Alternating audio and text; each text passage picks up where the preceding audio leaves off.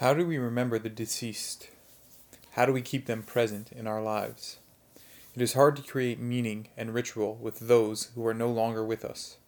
In her poem, Yizkor, 5779, Danielle Resh grapples with these questions and more. Welcome to episode 1 of Exegesis, featuring the work of Danielle Resh, as read by Tikva Hecht.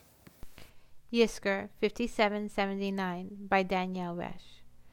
Today you are just a touch away, as close as a finger skimming the surface of the water. Only a thin film separating us, just a ripple in between. Today, your warmth wraps the air around my shoulders like a blanket, covers me like the wings of a tallis as we huddle before the ark. Your voice envelops me like the warm water of the first immersion. Today your hearty laugh echoes, just a few dimensions removed, the way a conch shell echoes the ocean, pressed up against my ear. I hear it, encased. Today your encompassing stomach against my frail body is not a memory, but a sense only suddenly dissipated.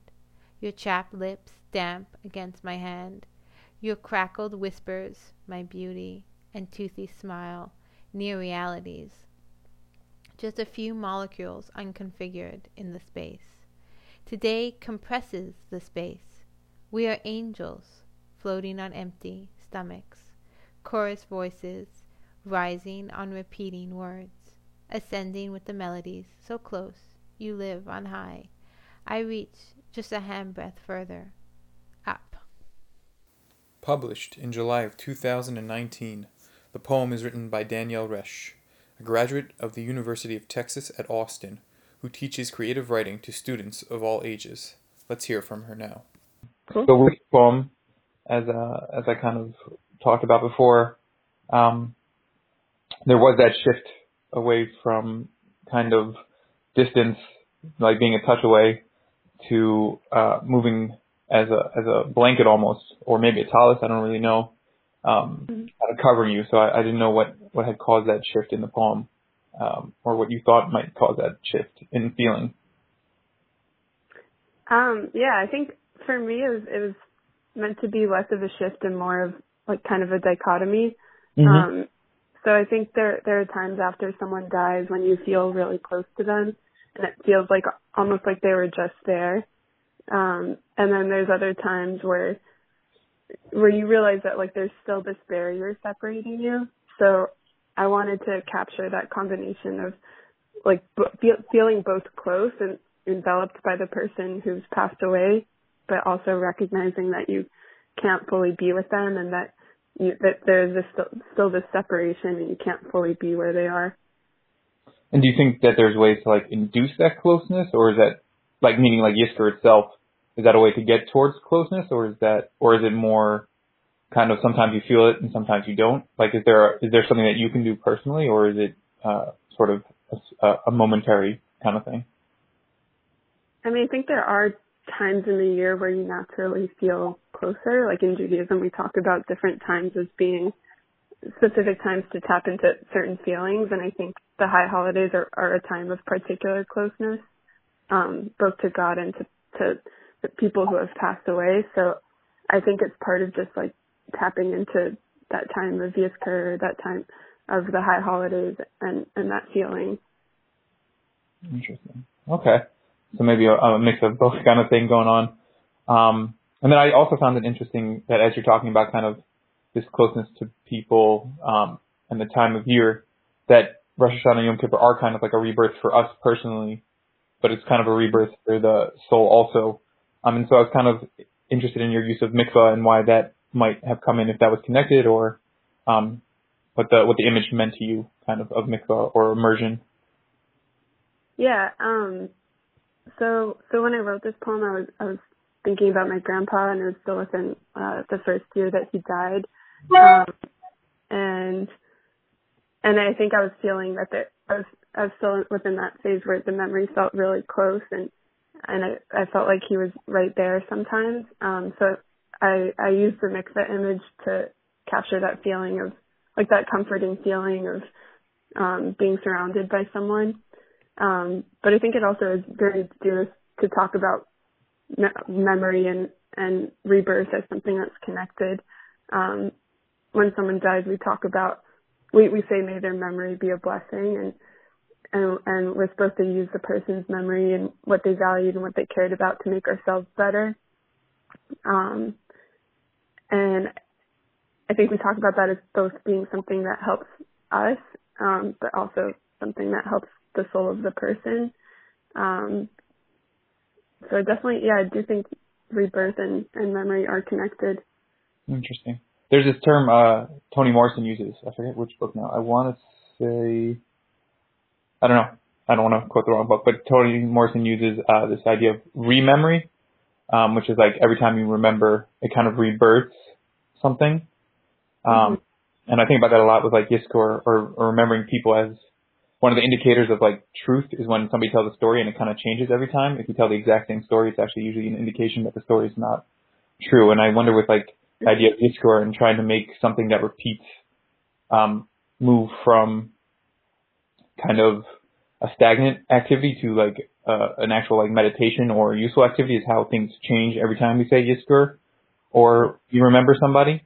Um, and I was wondering if, you know, it seemed to me that like that mikvah thing, that idea of rebirth is really, really poignant here, where you say the same thing maybe three times, four times, five times a year, and every year, and then how like it not only keeps people from fading from our memory, but it also helps to like rebirth them in our lives, so we kind of learn something um, new about them or about ourselves through them, kind of thing. Yeah, yeah, I totally agree with that, and I think at different parts of your life, you you appreciate different parts of what that person who has passed brought into your life. Yeah, and so that was like my the the final kind of thing I I, I was thinking about was the idea of you frame Yizkor as like for you, which I really liked. Because I think a lot of pe- times people see Yizkor as like I have to go to shul to say Yizkor, but it's not necessarily something I want to do. It's more for somebody else. And the further we get away from um, somebody's passing, the harder it becomes to like take that upon yourself, you know, because you kind of you're like creeps up but you kind of saw it as a, an ascendancy for yourself at the end, and I really liked that idea. And I didn't know. Uh, it seems to me a, a new framing kind of of the activity, and I didn't know what you why you had framed it that way or what spurred that kind of framing versus you know being for the other person is kind of also for yourself.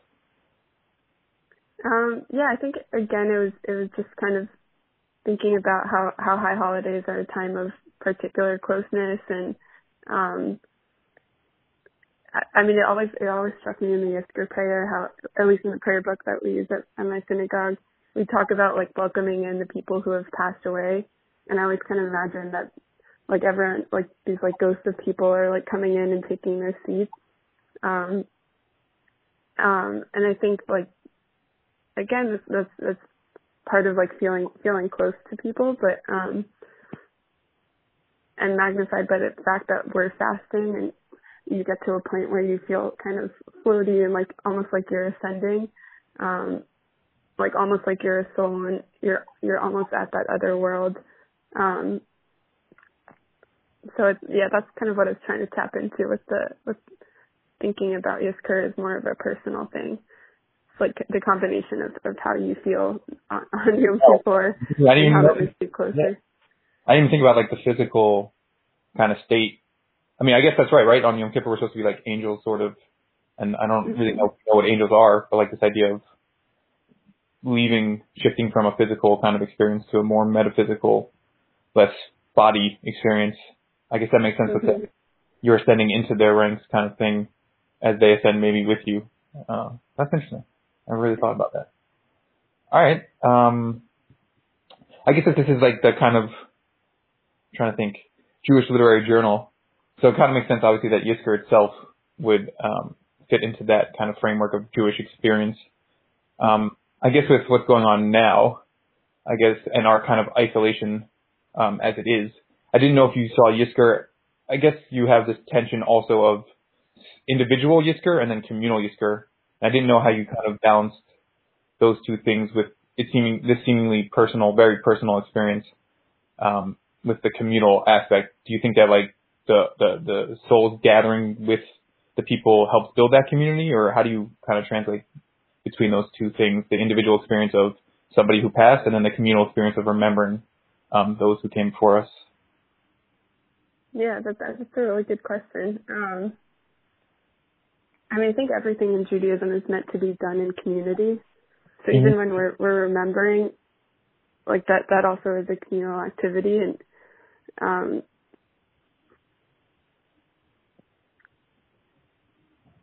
yeah, I think I mean I, th- I think like with everyone during their lives touches so many different people, so it makes sense that memory also like remembering them also would be done in community. And I, I think sometimes we're more able to to open ourselves up to remembering someone or to open ourselves up to those grieving feelings when we're around a lot of other people who are doing the same thing. I guess it makes you feel like less silly, right? I guess that's kind of like yeah. We have we kind of make this thing collective to to allow us in some ways to feel less alone, but not alone in the sense of yeah that, but alone in the sense of it's not weird. Right, I think both to make to make you realize that at the time when when sometimes you're most prone to like to go just into yourself and to kind of delve into the grief, then you have to be pulled out and be in a community and and remember that there's more than just what's in what you're feeling inside of you. Thank you for listening to Exegesis. If you liked what you heard, please remember to subscribe to, rate, and review the podcast. See you next time.